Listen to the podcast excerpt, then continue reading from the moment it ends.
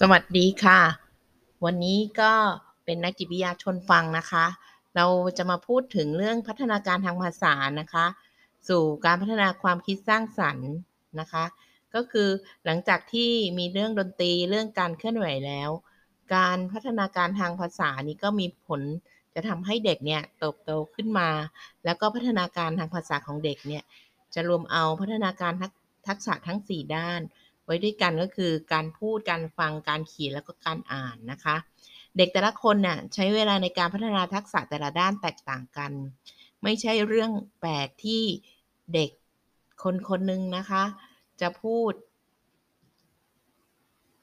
เก่งกว่าเด็กอีกคนนึงนะคะ ในขณะที่เด็กอีกคนเนี่ยมีทักษะในการฟังมากกว่าการพูด หากแต่เด็กทุกคนเนี่ยสามารถพัฒนาทักษะในแต่ละด้านได้ เต็มศักยภาพได้นะคะสำคัญอยู่ที่การเลี้ยงดูแล้วก็การส่งเสริมอย่างเหมาะสมตามวัยนะคะ ในฐานะที่พ่อแม่คือครูคนแรกของลูกแล้วก็เป็นส่วนสำคัญในการบ่ม เพาะเมล็ดพันธุ์แห่งการคิดสร้างสรรค์ในตัวลูกให้งอกงามนะคะ พ่อแม่จึงไม่ควรมองข้ามการพัฒนาทางภาษาของลูกแล้วก็ เริ่มทำความเข้าใจในการพัฒนาทางภาษาของลูกเสียก่อนนะคะ เขาบอกอย่างนี้ค่ะว่าร่างกายเนี่ยเราจะต้องพัฒนาโดยการอ่านการขีดเขียน ช่วยพัฒนากล้ามเนื้อมัดเล็ก และทำงานประสานกับกันระหว่างสายตากับมือนะคะ ส่วนจิตใจเนี่ยก็มีการเสพวรรณกรรมดีๆ ที่เหมาะสมกับวัย แล้วก็ ช่วยส่งเสริมพัฒนาการด้านอารมณ์ความรู้สึกนะคะทำให้เด็กรู้จักและเข้าใจตนเอง อันเป็นพื้นฐานสำคัญในการติดต่อกับโลกภายนอกนะคะ ส่วนในด้านสังคมเนี้ยก็คือการที่เด็กจะได้ใช้ภาษาเป็นเครื่องมือสื่อสาร หรือเล่นกับเด็กคนอื่นๆนะคะ เด็กก็จะได้แลกเปลี่ยนประสบการณ์ ความคิดเห็นทำให้มีโอกาสพัฒนาความเข้าใจในการอยู่ร่วม กันในสังคม รู้จักพึ่งพาอาศัยกันนะคะ แล้วก็เรียนรู้เรื่องการแบ่งปัน เปิดกว้าง รับฟังความคิดเห็นของผู้อื่น และเคารพกฎกติกาของสังคมนะคะ ต่อไปในด้านปัญญานะคะ หากพัฒนาการทางด้านการพูด แล้วก็ภาษาเกิดขึ้นอย่างต่อเนื่อง ก็จะทำให้ระบบการเชื่อมโยงของเซลล์สมองเกิดการเชื่อมต่อกันมากขึ้น ยิ่งเชื่อมต่อกันมากเท่าไหร่นะคะ ก็ยิ่งมีความเฉลียวฉลาดมากขึ้นเท่านั้น เนื่องจากเส้นใยสมองและการเชื่อมต่อระหว่างเซลล์ จะเป็นส่วนสำคัญที่ทำให้สมองสามารถสื่อสารประมวลผล และมีความคิดที่มีเหตุผลสลับซับซ้อนมากขึ้นได้นะคะ ทีนี้เรามาดูกันนะคะว่า การพูดการฟังการอ่านการเขียนเนี่ย จะทำให้เราเเป็นพัฒนาเด็กให้มีความคิดสร้างสรรค์ได้ยังไงนะคะ ก็คือทักษะทางภาษาไม่ว่าจะเป็นการพูดการฟังการเขียนและก็การอ่านนะคะ ล้วนเป็นเครื่องมือสำคัญในการแสวงหาความรู้ แล้วก็สะสมประสบการณ์ของลูกนะคะ เพื่อบ่มเพาะสติปัญญาและนำไปสู่ความคิดสร้างสรรค์ในตัวลูก ดังนั้น เมื่อเด็กๆได้รับการพัฒนาทักษะทางภาษาอย่างเหมาะสม จนเกิดความสามารถในการพูดฟังอ่านเขียน แล้วก็พวกเขาก็จะสนุกกับการเรียนรู้ แล้วก็สามารถแสวงหาคำตอบ ให้กับความอยากรู้อยากเห็น อยากเข้าใจของตนเองได้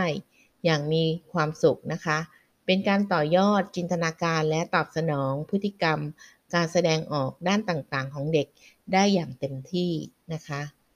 ทีนี้เรามาดูด้านการพูด เด็กอายุศูนย์หรือแรกเกิดจนถึง 1 เดือนนะคะ พัฒนาการการรับรู้ก็คือ การได้ยินเสียงดัง ได้ยินเสียงพูด อาจจะหันเวลาตื่นเต็มที่แล้วนะคะเราก็จะมีการสะดุ้งกระพริบตาผวาหยุดฟัง หรือทำเสียงในลำคอนะคะ ต่อมาถ้าเป็นเด็ก 2 เดือนนะคะ ก็จะสนใจเวลาคนเข้าใกล้แล้วก็พูดคุยด้วย เขาก็จะมีการแสดงออกโดยการสบตายิ้ม แล้วก็ส่งเสียงอ้อแอนะคะ ส่วนอายุ 3-4 เดือน ก็จะมีการรับรู้โดยหันหาเสียงนะคะ อาจจะหันไปทางเสียงของคนที่พูดอยู่นะคะ แล้วก็ส่งเสียงโต้ตอบทำเสียงอืออา หัวเราะเสียงดังนะคะ ส่วนเด็ก6ถึง9เดือนนะคะ หันหาเสียงกระดิ่งนะคะ แล้วก็ทำ เสียงสูงเสียงต่ำเริ่มมีเสียงพยัญชนะนะคะ ต่อไปเด็กอายุ 10ถึง12 เดือนนะคะ ก็จะทำตามคำสั่งง่ายๆได้ มีท่าทางประกอบ เป็นเสียงช้าๆ เรียนเสียงพูด พูดจะได้หนึ่งคำนะเช่นกินไปอะไรเงี้ย พ่อแม่อะไรเงี้ยนะคะ ต่อไป 12ถึง15 เดือนก็คือทำตามคำสั่งง่ายๆ ได้หนึ่งขั้นตอน เช่นคำพูดที่มี ความหมายนะคะ3ถึง5 3ถึง6คำพูดลินเสียงคำพูดได้นะคะ2ปีเข้าใจรู้ว่าอะไรอยู่ข้างบนอยู่ข้างล่าง อะไรอยู่ข้างๆ แล้วก็พูดเป็นวลี3ถึง2ถึง3คำอาจพูดไม่ชัดตะกุกตะกักนะคะตะกุกตะกัก แต่คนในครอบครัวก็จะฟังออก เด็กอายุ 3 ปีจะรู้จักตัวเอง เป็นเด็กชายหรือเด็กหญิงแล้วนะคะ พูดเป็นประโยค 3-4คำได้ จะมักใช้คำสำคัญที่เป็นเนื้อหา เป็นคำนาม กิริยา บางคำอ่านไม่ชัด คนทั่วไปเข้าใจฟังออกประมาณครึ่งหนึ่งพอเด็กอายุ 4 ปีนะคะ จะเข้าใจคำวิเศษ เช่น ร้อน เย็น ใหญ่เล็กนะคะ แล้วก็รู้จักสีได้สีสีนะคะ ก็จะมีสีแดง สีเขียว สีที่ สีเหลืองอะไรอย่างเงี้ยนะคะ แล้วก็พูดเรียงลำดับประโยคได้ถูกนะคะ เล่าเรื่องให้คนทั่วไปฟังเข้าใจได้ แล้วก็คำพูดส่วนใหญ่เนี่ยแสดงออกชัดเจน มีจังหวะปกติ ยกเว้นบางพยัญชนะนะคะ เช่นสอเสือ รอเรือ รอลิง ยอยักษ์นะคะพอเด็กอายุ 5 ปีนี้ก็จะเข้าใจความหมายตรงข้าม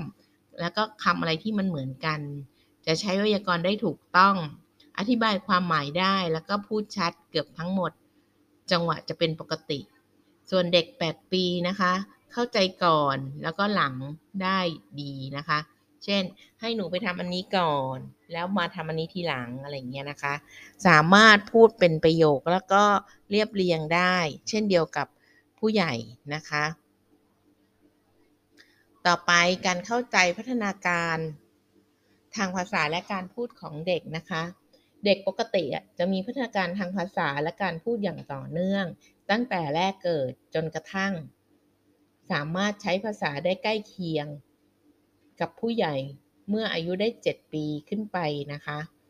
การที่เด็กคนหนึ่งจะพยายาม หรือจะพัฒนาภาษาและการพูดขึ้นมาได้นั้น จะต้องเกิดจาก การที่เด็กมีการติดต่อกับบุคคลที่อยู่แวดล้อม เช่น พ่อแม่ พี่เลี้ยงอย่างต่อเนื่องและสม่ำเสมอ โดยใน